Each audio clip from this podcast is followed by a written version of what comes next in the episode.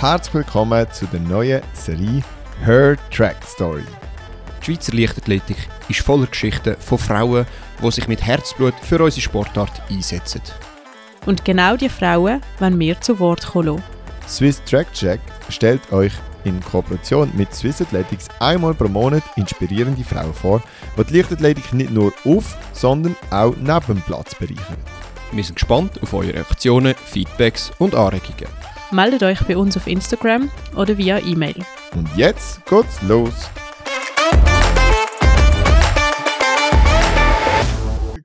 Genau, jetzt geht's los. Liebe Damen und Herren, ich mache natürlich auch noch mein eigenes oder unser eigenes Intro zum Auftakt von Her Track Story am Tag der Frauen. Haben wir die Frau bei uns, die an zwei von den drei Schweizer Medaillen in Istanbul vor ein paar Tagen stark mitgewirkt hat. Sie ist die Hürdentrainerin in der Schweiz und lässt als Trainerin vom NLZ Nordwestschweiz jede und jeder gut aussehen über den Hürden. Dem nicht genug. Neben all den Hürdenspezialistinnen, die sie coacht, ist sie auch als Mehrkampftrainerin unterwegs und steht gefühlt jedes Wochenende auf dem Wettkampfplatz. Ihre beiden Kinder sind als moralische Unterstützung und als Assistenzcoaches auch mit von der Partie. Zusätzlich bringt sie den angehenden Sportlehrerinnen und Lehrern an der Uni Basel die Leichtathletik näher, ist I&S-Expertin und bildet auch junge Trainerinnen aus. Wenn man sich jetzt fragt, okay, von wo kommt die Expertise, muss man gar nicht lang suchen. Sie selber ist eine ehemalige Top-Mehrkämpferin, immerhin noch Nummer 15 in der ewigen Schweizer Bestenliste. Und wenn man Wikipedia glauben darf, ist sie es Nummer ist sie nur nicht weiter aufgegangen wegen schlechten 800 Meter. Die ganze Swiss Track Check Crew, Celine, der Pascal und ich, darf ihr Danke sagen für einige Hürden-PBs und wir freuen uns sehr, jetzt mal über ihren Werdegang und ihr Engagement in der Leichtathletik ausquetschen zu können. So, jetzt habe ich genug geredet. Hier dabei probieren wir herauszufinden, wie sie all ihre Aufgaben unter einen Hut bringt. Wir freuen uns mega, mega fest. Bist du da? Herzlich willkommen Claudine Müller. Hey, hi Claudine. Dankeschön, danke hallo zusammen. Claudine, äh, danke vielmals. Opferst du da deine Mittagspause oder Arbeitszeit? Wir sind noch nicht so ganz schlüssig, ähm, was es ist. Überstunden hast du vorher gesagt. Ähm, ja, der Matthias hat gesagt, du bist die erste in dieser Serie, wo, wo durch die Initiative von Swiss Athletics, wenn wir betonen, entstanden ist. Und ähm, wir hätten uns eigentlich keinen besseren ersten Gast können wünschen. Wir haben schon im Vorfeld schon ein bisschen spekuliert, ja, es könnte ja recht gut rauskommen in Istanbul und dann wärst ja du eine recht gute Kandidatin. Es ist wirklich so gekommen, wie wir es uns vorgestellt haben. Ähm, jetzt, man hat es im Intro gehört, es gibt so viele inspirierende Geschichten von Frauen in der Leichtathletik, die im Hintergrund so ein bisschen agieren. Bei den Sportlerinnen und Sportlern sind ja die Frauen eigentlich recht gut platziert, zum Teil sogar äh, schon fast dominant, kann man sagen. In anderen Funktionen, jetzt zum Beispiel der Trainer oder Funktionäre, hört man verhältnismäßig deutlich weniger von diesen erfolgreichen Frauen, obwohl es die ja zweifelsohne gibt. Ähm, wie, wie siehst du das so? Wie siehst du das heutzutage in der Schweizer Leichtathletik oder allgemein in der Leichtathletik? Oh, das ist jetzt gerade eine super schwierige Frage zum Starten. Keine leichte Kost oh. also warum das so ist, oder? Äh, echt schwierig zu sagen. Ich weiß nicht.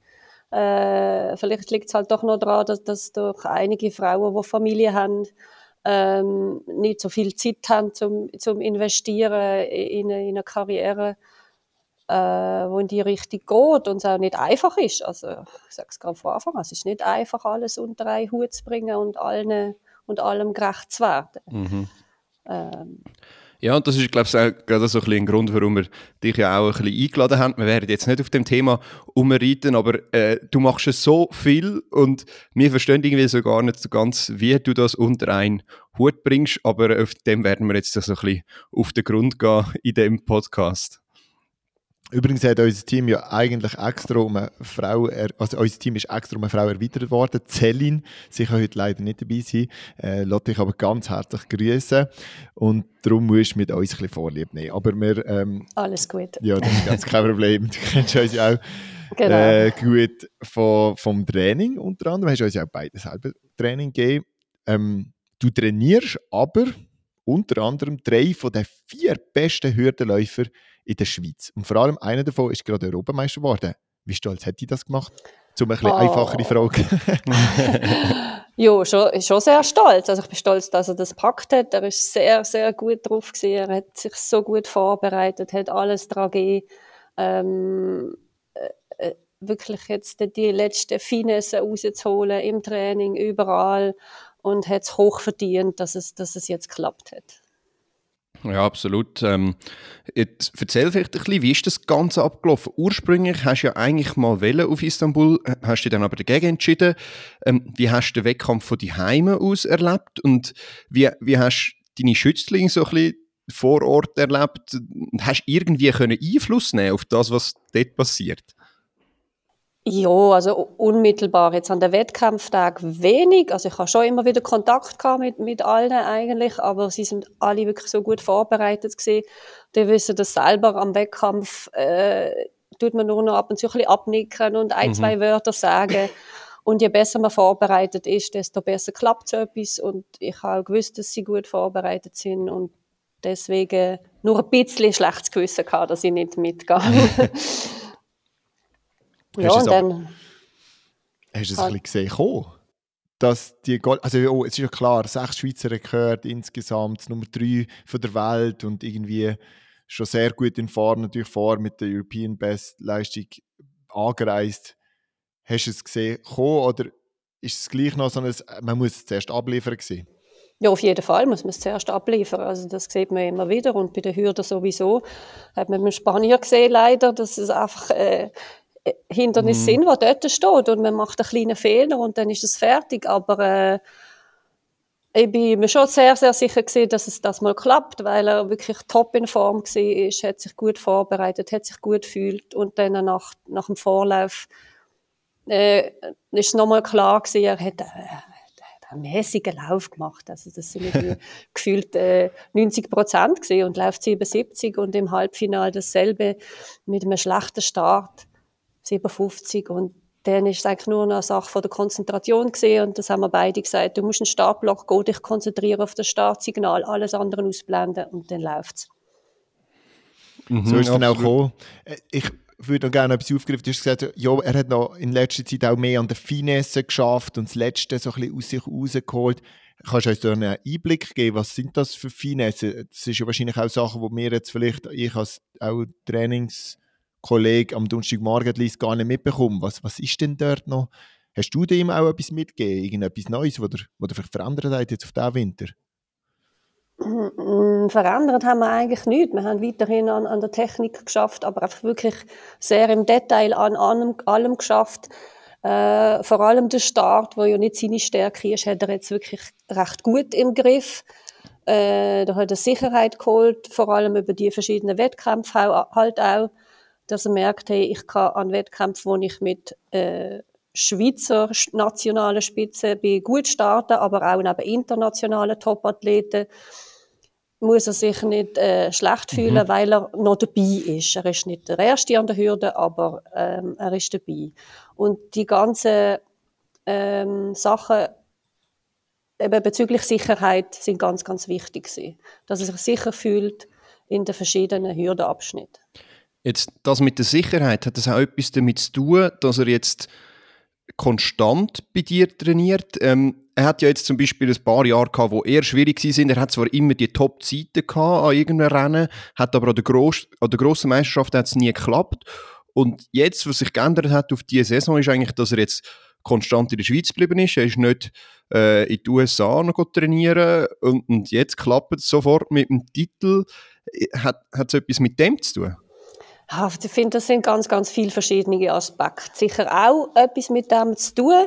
Wir haben wirklich immer wieder an den gleichen Sachen können arbeiten. Ich habe gesehen, was, was er macht, was gut läuft, wo, wo wir noch müssen ansetzen etc. Und wenn das immer die gleiche Person sieht, ist es einfacher, als wenn mehrere Leute involviert sind, auf jeden Fall.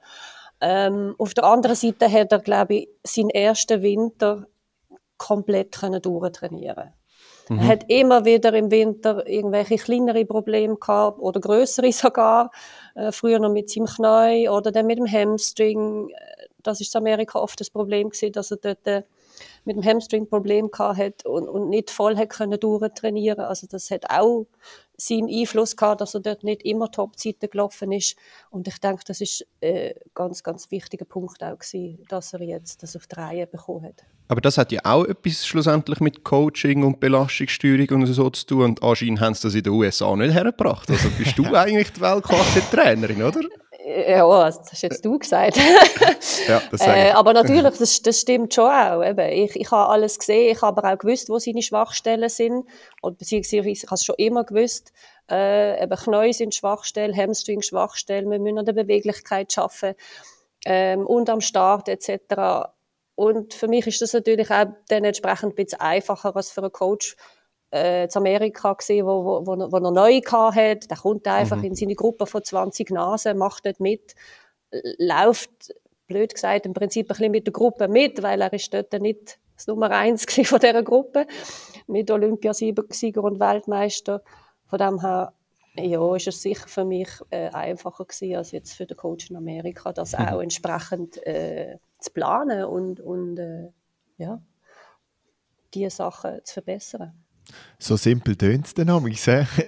ähm, wir, kommen, wir kommen gleich auch noch mehr zu dir und anderen Aspekten. Wir bleiben noch einig kurz beim Jason, weil es nimmt uns dann schon Wunder, was deine Einschätzung ist. Was macht denn der Jason so gut? Was macht ihn so stark? Sind es körperliche Voraussetzungen, technische Fähigkeiten, der Kopf? Was, was ist an diesem Athlet so exzeptionell, wenn man es jetzt auch vergleicht? Hey, die Zeiten, also das ist ja wirklich wirklich, wirklich gut. Nicht nur schweizweit gut oder europäisch gut, sondern weit darüber aus, würde ich jetzt mal behaupten. Hm, also es sind verschiedene Sachen auch wieder. Ähm, einerseits seine gute Grundschnelligkeit, das braucht man für zum Hürdenlaufen, das wissen wir selber. ähm, andererseits, andererseits ähm, er hat ein sehr gutes Gespür für Technik, er spürt sich gut. Äh, er weiß immer gerade, oh, das ist nicht so gut gewesen, das äh, auch nicht und kann das auch relativ gut umsetzen. Der Kopf ist jetzt ein lustiges Beispiel, so mental, äh, weil eigentlich hat er sehr, also ist ein sehr starker Charakter. Er, er will unbedingt oder an die Weltspitze kommen. Das ist ein sehr gutes äh, Merkmal natürlich im Leistungssport. Und andererseits hat er eben immer die Schwächen gehabt, dass er es an der Grossanlass vielleicht nicht hätte, äh, können jetzt äh, umsetzen. Aber ich denke, mit dem Titel jetzt äh, wird sich das auch nochmal jetzt an den Wettkampf stark verbessern und ähm, hat ihm sehr großes Selbstvertrauen gegeben. Von dem her sind das so die drei Sachen, wo er einfach extrem stark ist. Äh, darf ich noch eine Nachfrage stellen, dann gehen wir weiter. Und zwar, was, was sagst du zur Stabilität? Was mir aufgefallen ist, wenn ich das mal noch schildern im, im Training, machen so gewisse Übungen über Hürden auch. Mittlerweile macht er die gleichen Übungen wie mehr ohne Zusatzgewicht, macht er amis einarmig mit einem, mit, mit einem Zusatzgewicht noch in der Höhe über höhere Hürden und es sieht extrem stabil aus. Habt ihr irgendetwas gemacht im Rumpfbereich oder so? Also dort bin ich wirklich so ein bisschen verblüfft gewesen, der Winter. Das ist von mir aus gesehen Tag und Nacht zu letztes Jahr. Mhm. Ja, wir haben viel daran geschafft. Das ist auch, ein, auch ein wichtiger Punkt, finde ich, im Hürdenlaufen. Bei den Männern noch viel mehr als, als bei den Frauen. Äh, der Körperschwerpunkt muss auf und wieder runter und das immer geradlinig, auf, äh, möglichst schnell. Äh, das ist das Ziel vom Hürdenlaufen, oder? Und da ist Stabilität einfach ein sehr wichtiger Punkt. Ähm, das haben sie in Amerika sicher auch ein bisschen vernachlässigt, also wirklich die spezifische Stabilität. Mhm. Natürlich haben sie Rumpf gemacht, aber das langt einfach nicht auf dem Niveau. Und wir haben halt die ganze Rumpfstabilität über die Hürde sehr intensiviert mit verschiedenen Übungen, eben mit Medizinball, mit Zugwiderstand. Ähm, und auf dem Speed ist das so, so wichtig, oder? Und das sieht man dann halt auch, wenn er in eine Hürde reinläuft. Mhm. Also, er ist in einem Lauf, ich weiß gar nicht, wo es war, voll in die erste Hürde oder in die zweite. Also mhm. andere, jeder andere hat es geleckt, sage ich jetzt mal ganz gemein. Das aber er ist so Paris stabil. Gesehen, in Paris ja, oder so, Paris. wo er sehr gut gelaufen ist, trotzdem von der ja. Zeit her. Und die erste Hürde, man hat so ein Bild gesehen, ist irgendwo am Fliegen. Ja, ja, also er ist voll mit dem Schwung bei drei, aber eigentlich Bock gerade weitergelaufen. Äh, und das ist wirklich der, äh, der, dem Stabilitätstraining eigentlich äh, die Schuld. Ja. Mhm. Jetzt Du hast gesagt, du kennst ihn eigentlich schon, schon ewig lang und kennst ihn richtig gut, weißt, wo, wo du ansetzen bei ihm. und eingangs haben wir es aber auch gesagt, du bist auch noch für eine zweite Medaille oder hast bei einer zweiten Medaille mitgewirkt, bei der von der Ditashi Kambunji, die Bronze gewonnen hat, über 60 Meter Hürde. Und ja, sie trainiert ja mittlerweile bei dir, allerdings noch nicht so lang. Und wenn man es wenn genau nimmt, ja, seit der Saison, wie ist das, so eine starke Athletin dann jetzt zu übernehmen? Ich meine, sie ist schon auf einem richtig guten Niveau, bringt schon ganz viel mit und hat vielleicht auch eigene Vorstellungen, wie was läuft. Und trotzdem ist sie aber irgendwie noch sehr jung und hat im technischen Bereich sicher noch viele Sachen, wo sie daran arbeiten kann. Wie ist das so? Hey, sehr toll. Also sie ist so eine super angenehme Athletin, finde ich, im, im Training als Person, aber auch wirklich als Athletin äh, sehr aufnahmefähig. Sie sucht irgendwie alles auf, was man erzählt, tut aber auch selber äh, sehr, äh, ist sehr reflektiert und hat auch ihre eigenen Ideen tatsächlich. Also hat auch von Anfang an gesagt, was meinst du, soll man an dem arbeiten oder woran würdest du arbeiten? Und haben das eigentlich auch von Anfang an diskutiert, wo wollen wir äh, Fortschritt machen. Ähm, und ja. Sag schnell, wo ist das? Darfst du das sagen? ja, darf ich. Also ich, ich sage ganz klar, wir haben ganz viel an ihrer Armarbeit geschafft. Mhm. Das weiß ich auch, das sind einfach immer wieder Punkte, die ich auch wiederhole an der Wettkampf. Jetzt schaust du, dass deine Arme wieder schön eng behaltest und, und, und ähm, versuchst äh, schnell zu arbeiten mit den Armen. Das, das hilft einfach der Hürdenüberquerung bei ihr, was halt äh, schon ihre Schwachstelle war. Mhm. Wie viel Einfluss hast du jetzt da schon können in dieser kurzen Zeit? Oder, oder wie, wie groß ist auch der Einfluss im Gesamtbereich von der Titashi Kambunchi? Weil sie ja trotzdem noch auch sonst irgendwo mittrainiert. Also nicht irgendwo, sondern eben im Sprinttraining auch unter anderem mit der Maschine Gun. Das müsste man fast sie fragen, was sie ja, das, das Gefühl hat, was, was der gesamte Einfluss ist. Ich denke, wir haben ein bisschen können schon an der Technik feilen. Ich finde, sie sieht stabiler aus über der Hürde. Es ist nicht mehr jedes Mal so, oh, ich habe Angst, dass sie jetzt irgendwie umgeht. Äh, aber man müsste sie da fragen, wie sicher sie sich jetzt im Moment mhm. fühlt im Vergleich zum letzten Jahr. Aber ich finde, es sieht viel sicherer aus, viel stabiler. Ähm, ich meine, sie ist, glaube ich, auch kein einziges Mal jetzt irgendwie groß äh, gestolpert über die Hürde der Winter. Von dem her denke ich schon, dass wir dort Fortschritt gemacht haben. Aber es braucht natürlich schon noch ein bisschen länger, um um da wirklich richtig auf einem Top-Niveau zu sein, was die Hürdentechnik angeht. Ich habe das Gefühl, in St. Gallen hat man es richtig gut gesehen. Ich habe das Gefühl, dort hat man richtig viel ja. Unterschied gesehen. Und jetzt so vom, vom, vom Fernsehen her habe ich das Gefühl, in in Istanbul ist es wieder eher so ein bisschen die anderen alten Muster zum Teil zurückgefallen. Mhm. Aber ich weiß nicht, ob du das auch so gesehen hast. Also in St. Gallen, der Finale, der war top. Gewesen. Also dort mhm. hat sie wirklich auch super gute Hürdenüberquerungen gehabt, sehr eng gewesen, stabil. In Istanbul finde ich eigentlich auch, dort hat so ein bisschen, glaube die Aggressivität mhm. gefehlt. Ja. Das wollte ich gerade auch sagen. Didi hat jetzt für eigentlich gar nicht den unglaublichen Start ja. gebraucht und die unglaubliche Power, die Aggressivität, die du vielleicht ansprichst, Gladden. Und trotzdem ist sie eine gute Zeit gelaufen und trotzdem ist sie dritte geworden. Ich habe auch erst das Gefühl gehabt, wow, sie läuft so stabil einfach den Lauf durch, ohne, ich bin schon einen halben Meter vor der ganzen Konkurrenz auf der ersten Hürde, was sie so ein bisschen hat noch die letzten Jahre. Einfach so das, das stimmt. unglaubliche drauf losrennen. Und jetzt ist sie auch ohne das sehr gut gewesen, diese Saison spricht sicher auf dich oder euch oder sie.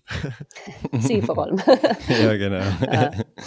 Gut, wir haben jetzt eigentlich ja nur von zwei AthletInnen geredet, aber tatsächlich hast du eine ganze Reihe von sehr erfolgreichen AthletInnen und Athleten ähm, ein Finlay Gaio wird Fünfter an einer EM über die Hürde, obwohl er Mehrkämpfer ist. Und Mathieu Schacke ist jetzt in den letzten zwei Jahren, er hat riesen Sprünge gemacht und startet mittlerweile international. Selina von Jakowski auch international und dann sowieso noch ganz viele SM-Medaillengewinnerinnen und Gewinner. Was ist dein Geheimrezept? Hast du eins? Oh, das ist schon eine schwierige ist die klassische Frage. Frage. was ist dein Geheimnis? Was ist dein Geheimrezept? Ähm, also auch wieder verschiedene Punkte. Also, es sind so viele Sachen, die immer einfach zusammenstimmen müssen. Erstens ähm, schaffen wir zu Basel einfach gut zusammen. Und jetzt auch mit, mit dem Florian, das klappt gut. Ich glaube, Zusammenarbeit ist, ist ein sehr wichtiger Punkt. Wenn der Finlay trainiert einmal pro Woche bei mir, oder? Das ist mhm. für einen guten Hürdenläufer eigentlich nichts, oder? Aber äh, alles andere macht, macht der Nicola, tut dort Planung machen ähm, andere, die ganzen Mehrkämpferinnen und Mehrkämpfer trainieren noch bei der Ursi und bei den Wurftrainer sonst. Also, und das funktioniert bei uns recht gut. Mhm. Das ist ein wichtiger Punkt. Ähm, das Zweite ist, ich versuche bei jedem Athlet so auch ein bisschen individuell zu schauen, was sind Voraussetzungen, wo müssen wir ansetzen, wo müssen wir, äh, wo müssen wir noch äh, besser trainieren oder andere Übungen einbauen. Natürlich habe ich meine Philosophie, aber versuche wirklich auch bisschen individuell auf die Athleten einzugehen. Das wisst ihr selber. Unsere Hürdengruppe am Donnerstagmorgen, Matthias, ist sehr breit gestreut, sage ich jetzt mal. Da hat nicht jeder die gleichen, gleichen Voraussetzungen. Wegen mir? Äh, nein, nicht nur wegen nein, dir. Also. Nein, klar. Von dem her eben, muss man da auch ein bisschen individuell auf die einzelnen Personen eingehen. Du, ich meine, du kannst nicht gleich Hürden laufen wie der Jason, das ist ganz klar. Voilà. Du musst, musst an mhm. anderen Sachen arbeiten. Und ich glaube, dort habe ich ein bisschen meinen Fokus. Sehr schön, sehr schön, ja. Vielleicht müssen wir für das auch ein bisschen zurückschauen und deinen Werdegang noch anschauen. Du bist ja selber sehr erfolgreiche Athletin gewesen, eine Mehrkämpferin, wie wir natürlich sehr gern betonen in dieser ganzen Geschichte, weil es klingt ja, als wärst du eine absolute Hürdenläuferin gewesen. Aber du hast ja ein bisschen deine Spezialdisziplinen im Hürden und im Weitsprung gehabt, würde ich jetzt mal sagen. PB war 1358 im Hürden, stimmt das? Ich glaube es. Und 26 im Weitsprung? Ja, irgend so etwas, ja. Und dann hast du noch eine Rennradkarriere hinter dir irgendwie vorher. Ja, das ist, das ist schon sehr lang her, ja. also, also Röhnrad, damit man es ganz klar betont, dass die Leute nicht das Gefühl haben, du bist noch auf dem Velo unterwegs. Nein, nein, nein, Röhnrad Turnen, Turnen. genau, genau, Röhnrad Turnen. Was sind, da, sind das Grundbausteine für deine Trainingskarriere? Also das Weitsprungshürde und dann vielleicht noch deine turnerische Vergangenheit? Oder wo, wo haben die Grundbausteine sich zusammengelegt? Ja, ich denke schon. Ich habe relativ vielseitige eigene Erfahrungen gemacht, sei es in der Leichtathletik jetzt als Mehrkämpferin, habe wirklich verschiedene Disziplinen mhm. äh, über mehrere Jahre selber gemacht ähm, auch mit mehreren Trainern zusammen geschafft. Also, natürlich ist der Christian Oberer mein, mein sage jetzt mal, langjähriger Trainer gewesen und auch irgendwie so langfristig immer dabei gewesen, aber habe auch immer wieder mit anderen Trainern geschafft und dort viel, viele verschiedene Inputs bekommen und auch dürfen dort äh, lernen jetzt für meine eigene Trainerkarriere, sage ich mal. Und andererseits das Röhnradturnen, wo mir auch viel gebracht hat, vor allem bezüglich Körperspannung, ähm, Beweglichkeit. Beweglichkeit, Rumpfstabilität. Mhm.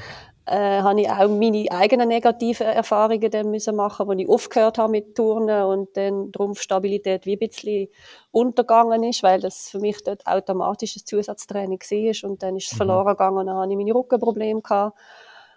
Ja, äh, viele also, eigene Erfahrungen gemacht, in, Erfahrungen gemacht in verschiedenen. Bis wann hast du denn geturnt? Also in deine aktive Leichtathletikkarriere rein? Also gleichzeitig? Dem Fall, ja, oder? also ich habe bis, bis 21 sehr, ah, sehr doch. intensiv Röhnrad gemacht, also auch an internationalen Meisterschaften dabei gewesen. Hm.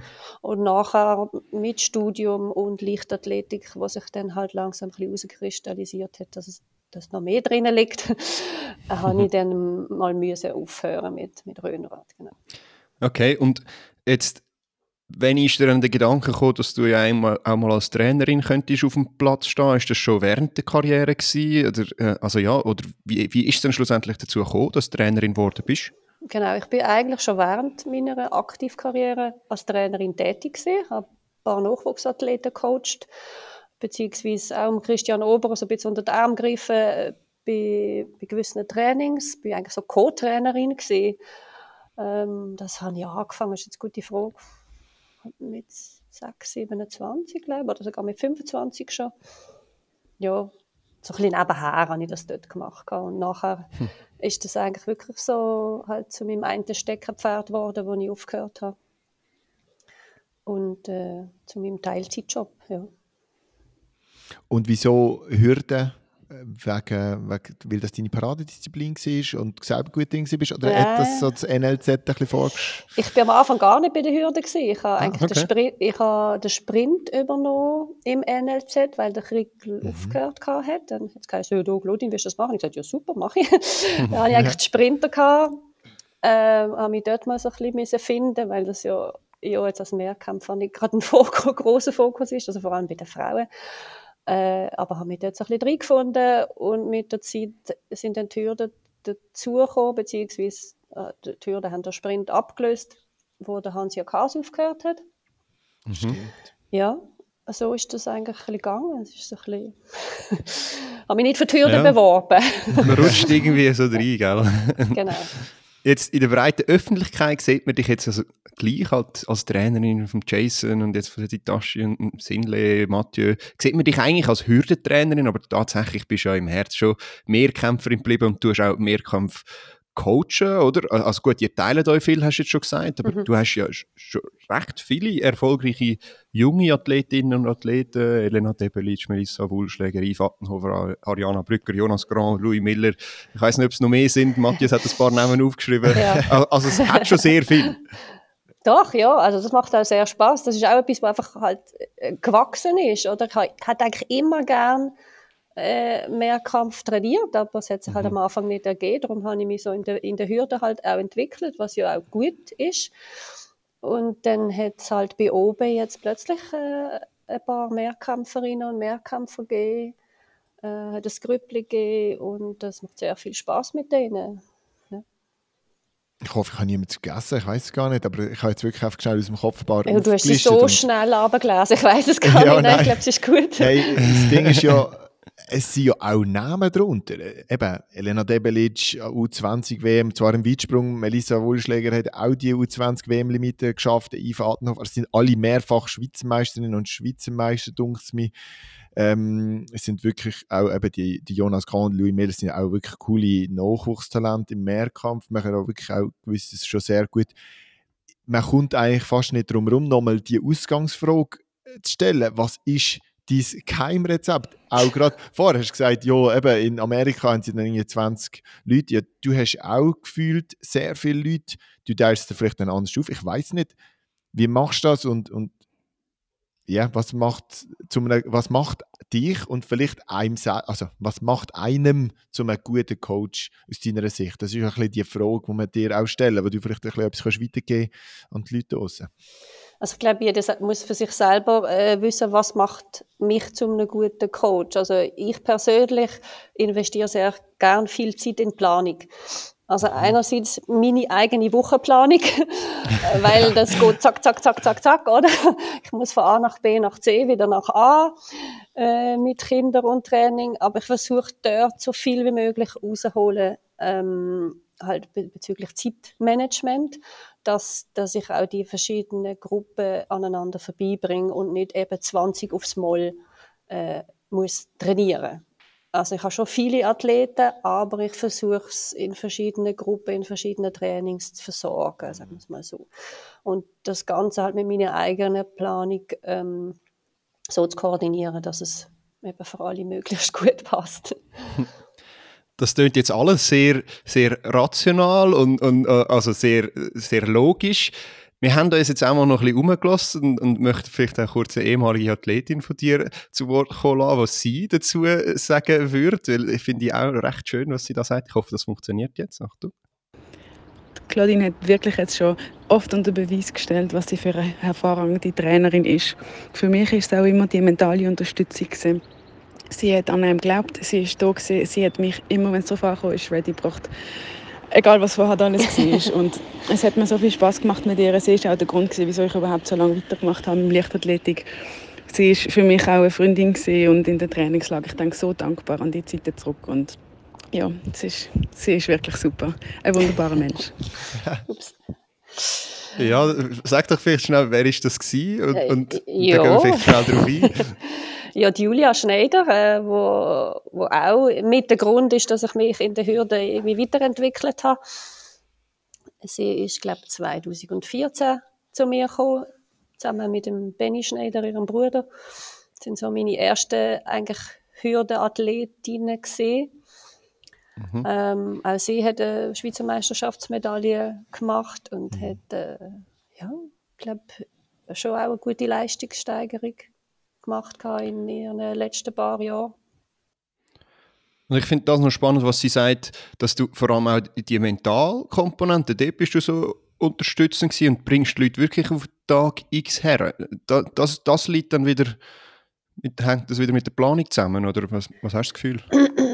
Ja, sicher auch. Also ich versuche schon immer, äh, als erstes zu schauen, wo ist der Saisonhöhepunkt beim jeweiligen Athlet und versuche das so zu timen, dass sie genau dann parat sind.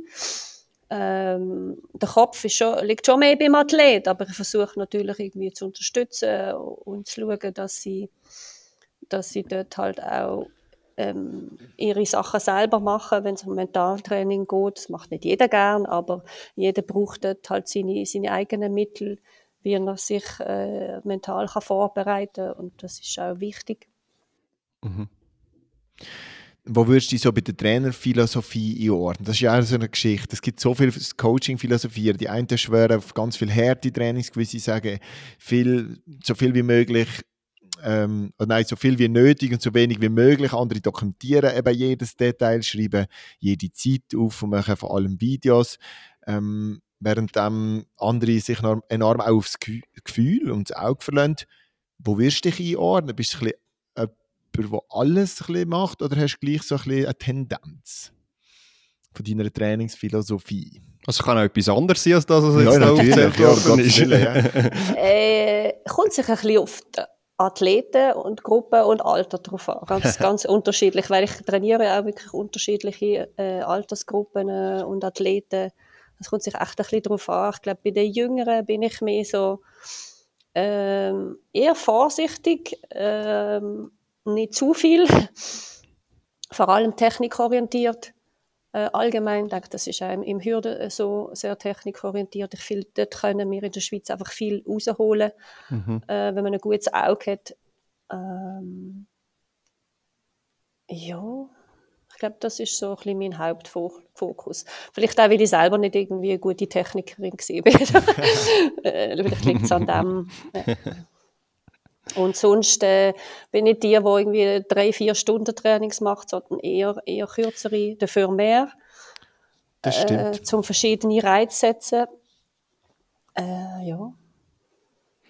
Ich weiß jetzt nicht, ob, ob, das vielleicht auch zum Teil am Training geschuldet war, wo wir bei dir hatten, wo einfach viele Leute waren. Aber ich habe jetzt nie das Gefühl gehabt, du bist jetzt die, die wirklich äh, alle Zeiten aufschreibt und die dann immer auch wieder vergleicht. Du bist schon auch jemand, der viel mit dem Auge schafft, oder? Äh, und jetzt nicht immer nur Videostudium oder so etwas macht, oder? Hm, grundsätzlich schon. Also schon mehr über das Auge. Also wer mich sieht, filmen, der sieht auch immer, ich kann es nicht. Also ich kann nicht gleichzeitig filmen und schauen. Ja, das ist auch schwierig, das kann ich auch nicht. Mittlerweile ist immer Kimi die, die muss filmen, sagt, Kimi, bitte, bitte, bitte, film, ich muss schauen. Und dann macht sie das für mich. Sehr gute Assistentin. Äh, ja, ich bin sehr aufs Auge fokussiert, das ist so. Aber ich schreibe auch viel Zeit auf, so ist es ja. nicht. Ähm, ist auch wichtig aber mehr von den Wettkämpfen. Also gerade jetzt mhm. beim Jason tue ich sehr viel auf die Hürdenabschnittszeiten schauen, Hürdenüberquerungszeiten, wo man ja. dann sich auch ein bisschen Sachen kann ausrechnen kann. Hey, wir haben es im Intro schon aufgezählt. Du machst ja wirklich viel. Coaches, all die Sachen, die wir jetzt gesagt haben, Mehrkampf, Hürdenspezialisten, innen bist im NRZ tätig, du bist, glaube ich, auch immer noch in den Kindertrainings von Old Boys am Mitwirken. Das kannst du nachher noch ein bisschen ausdeutschen. Leichtathletik-Expertin, bist auch, nimmst auch noch Prüfungen ab, Fragezeichen. Was haben wir vergessen? Natürlich, du bist Mami von zwei relativ jungen Kindern, kann man sagen. Wie machst du das? Wie bringst du das unter einen Hut? Und was ist, wenn es mal nicht geht? Wie geht Claudine mit dem um? Wo lässt du mal vielleicht auch mal Freiheit dazu. Oder Dozentin an der Uni Basel hast du auch noch vergessen. Natürlich, Entschuldigung. Ja, gut. Äh, auch dort ist wieder halt, das ist die Wochenplanung. Ich, also ich mache mir wirklich, wie ihr als Athleten, einen detaillierten Wochenplan, wo drin steht, dann ist Uni, dann ist Training, und zwar auch wirklich mit den einzelnen Gruppen dass mhm. ich weiß, es langt, weil ich bin wirklich oft Minuten eigentlich durchgetimt. Ich muss wissen, wenn ich Kinder gang abholen, wenn meine Mami Kinder gut abholen. Oder so. Also es ist einfach schon alles sehr, sehr durchgeplant. Wenn die Kinder halt mal krank sind, dann geht alles durcheinander, dann muss man schauen. Aber äh, ja, haben ja auch alle viel Verständnis. Also ich bin wirklich auch darauf angewiesen, dass die Leute Verständnis haben, wenn irgendetwas mal nicht geht mit der, mit der Familie oder so. Äh, das ist auch sehr, sehr wichtig. Mhm. Ich bin auch froh, dass die Kinder immer auf dem Platz willkommen sind. Also, äh, ja gut, sie bringen ja jetzt ihre Talente schon ein, wie du schon gesagt hast, oder? genau. Ja, ich glaube, es, ist alles wirklich einfach Planungs, Planungssache. Ja. Jetzt, das, das, geht wahrscheinlich dann auch wieder richtig Planung, aber wenn wir nochmal zurückkommen zu, zu deinen Top-Athleten, die, die starten ja wirklich auch mittlerweile international, reisen international umeinander äh, an den Wettkämpfen, dann hast du Mehrkämpfer, das sind immer Top, also zweitägige Wettkämpfe bei den Mehrkämpfen. Ähm, jetzt vor allem, wenn wir auf Top-Athleten schauen, was, was sind das für Zusatzaufgaben, die man vielleicht nicht so auf dem Schirm hat, wo, wo dann doch noch, doch noch äh, wichtig sind und auf dich zukommen als Trainerin? Ja, Medientermin. Wie mit uns. Äh, da, da bin ich jetzt echt äh, schon ein bisschen überfordert. Also recht viele Anfragen gehabt. So, ja. Das äh, ist ja nicht so mies eigentlich. Aber ja, wenn ich am Jason noch ein oder zwei Interviews kann abnehmen kann, dann ist das gut. Sind wir zum Glück die die, die als erstes angefragt haben? wir ja, haben ja vor der EM hat, angefangen. Es hat vor der EM eben schon ein bisschen angefangen, halt, weil halt, ja, viele schon gemerkt haben, da kommt vielleicht etwas, aber äh, es ist okay. Ja, das ist schon auch, das ist ja auch ein zeitlicher Aufwand. Also, und dann immer alles noch oben drauf. Und sonst, äh, die Wettkämpfe sind echt äh, schwierig zum Koordinieren mittlerweile, weil halt mhm. ähm, äh, ja, die Internationalen dann auch nicht alle an den gleichen Wettkämpfen können starten. Also Mathieu kann vielleicht nicht an die gleichen Wettkämpfe wie der Jason jetzt. Die werden noch keine äh, Diamond League Platz bekommen zum Beispiel und dann die Mehrkämpfer auf der anderen Seite haben vielleicht am gleichen Wochenende ihren Quali-Wettkampf in Landquart etc. Mhm. Das, das ist schon eine Herausforderung, aber auch dort wissen die Athleten, hey, ich kann nicht überall sein, ich versuche dort zu sein, wo es mich unbedingt braucht. Ähm, das wird meistens eher bei den, bei den Technikern sein, bei den Mehrkämpfern halt. Aber auch die können einmal alleine Wettkampf machen und durch das sie auch eine gute Gruppe sind, können sie sich gegenseitig ein bisschen unterstützen und schauen. Und auch dort äh, ist es halt dann wieder von Vorteil, dass wir zu Basel sehr gut zusammenarbeiten und auch mal jemand anderes kann schauen Also wenn der Nicola dann dort vor Ort ist, kann er auch vielleicht schauen. Oder Nationaltrainer und Trainerinnen Ellen oder äh, wer auch immer. Mhm. Also da bin ich dann schon auch darauf angewiesen, dass, die Athleten ein bisschen selber zu Schlag kommen, beziehungsweise auch mit anderen Trainern zu Schlag kommen. Bevor wir noch zu einer so einer abschließenden Rubrik kommen, so ein bisschen der Swiss Track Mentality Check. Ich weiß gar nicht, ob du den kennst. Nein. Ähm, jetzt also keine fleissige Hörerin. Ich habe ein oder zwei Folgen von uns gelost. alles gut, alles gut. Das ist gar kein Problem. Aber bevor wir zu dem kommen, wenn man das sich, wenn man sein Leben so vollstopft mit der Leichtathletik, um es ein bisschen plump zu sagen, dann muss man ein riesen Herz für die Geschichte haben. Was, was beeindruckt dich denn so fest an der Leichtathletik, dass du so viel, so gern und so gut deine Zeit für das investierst? Huh, also ich weiß nicht mal, ob es Leichtathletik selber ist. Das ist vielleicht einfach so gewachsen, weil ich aus dieser Sportart komme. Aber wir, wir sind mehr Personen, ich arbeite sehr, sehr gerne mit, mit jungen Athleten zusammen, ähm, auch eben halt mit, mit Trainern zusammen arbeiten. Mir geht es mir geht's viel mehr eigentlich um, um die Leute, um die Gemeinschaft, äh, zusammen etwas zu erreichen und auch junge Leute zu fördern, weiterzubringen, zu sehen, wie sie, wie sie sich entwickeln persönlich also, und als Athleten auch. Ich glaube, das ist für mich viel, viel wichtiger als die Sportart an für sich. Es könnte auch eine andere Sportart sein. Wenn ich jetzt Schwimmerin gewesen wäre, wäre ich vielleicht so ins Schwimmen eingestiegen, wer weiß. Spielt eigentlich nicht so eine große Rolle. Natürlich äh, ist Leichtathletik toll, also auf jeden Fall. das ja. wissen wir ja alle. Aber ähm, ja, es hätte auch im Röhnrad könnte sein, wenn ich jetzt mhm. äh, eher die Leichtathletik aufgegeben hätte und beim Röhnrad geblieben wäre, wäre es vielleicht dort so rausgekommen, wer weiß. Sehr eine schöne Antwort. Ähm, jetzt der Matthias hat es schon angetönt, wir kommen so ein bisschen zu einer abschließenden Rubrik. Ähm, du bist ja nicht eine, wo, wo die Rubrik anscheinend kennt. Darum, es ist eigentlich so, so eine Art Tool, das wir entwickelt haben, eine vertiefte Persönlichkeitsanalyse von unseren Gästen, die wir da machen. Ähm, eben, Matthias hat den Namen schon vorne weggenommen. Swiss Track Mentality Check. Wir stellen dir Fragen und du musst sie möglichst ohne gross überlegen beantworten. Bist du bereit? Muss ich Ja, Nein sagen, oder, oder was ist Unterschiedlich. Unterschiedlich. Uh, wie lange geht das? Nicht lange. das sind ein paar kleine Fragen. Matthias, fast du Ich fange an, weil im Moment ja gerade wieder Kälteeinzug haltet. Sommer oder Winter? Sommer. Gut. Berge oder Strand? Strand. du bist gefangen in einem Raum aus, äh, aus einem Lebensmittel von deiner Wahl. Ähm, und kannst dich nur rausessen, welches Lebensmittel wählst Gehören da auch Getränke dazu? Nein. Nein. Schade, hat ihr mich Kaffee gesagt. Aber ist auch gut. Äh, oh, Bulle. Bulle, okay. For the gains. Gut. Ähm, gehen wir ein bisschen ins Sportliche über. Ähm, am nächsten SVM fällt spontan, spontan eine von euren 400 Meter Hürdenläuferinnen aus. Habe ich schon gemacht. Du hast das ja auch schon gemacht. Aber du bist auch nächstes Jahr die einzige Ersatzmöglichkeit. Trittst du an? Nein. Nein! Sie hat sich sicher geschworen, dass sie es nie mehr macht. okay, verstand ich. Läuft der Jason nächste Saison unter 13 Sekunden? Ja. oh, läuft die Tasche Schweizer Rekord? Über 100 Also über Hürden? 100 Hürden, ja. Ja. Das klingt schon fast selbstverständlich. Wenn du ein Möbel wärst, Claudine, wärst du welches? Ein Möbel. Mhm. Ein Sofa. Immerhin kein Schweden, immerhin kein Schweden kostet. Zählt das als Möbel? Das zählt nicht als Möbel. Nicht. Nein. Nein, ein Sofa ist super. Sportgrad. Sofa ist super. Also, wenn, wenn du vor die Wahl gestellt wirst, kannst du nur, lieber nur noch sitzen oder nur noch liegen? Oh. Ich das glaube, ist schwierig. das ist schwierig, weil mein Rücken würde, glaube sitzen nicht so lange vertragen. Aber liegen, oh.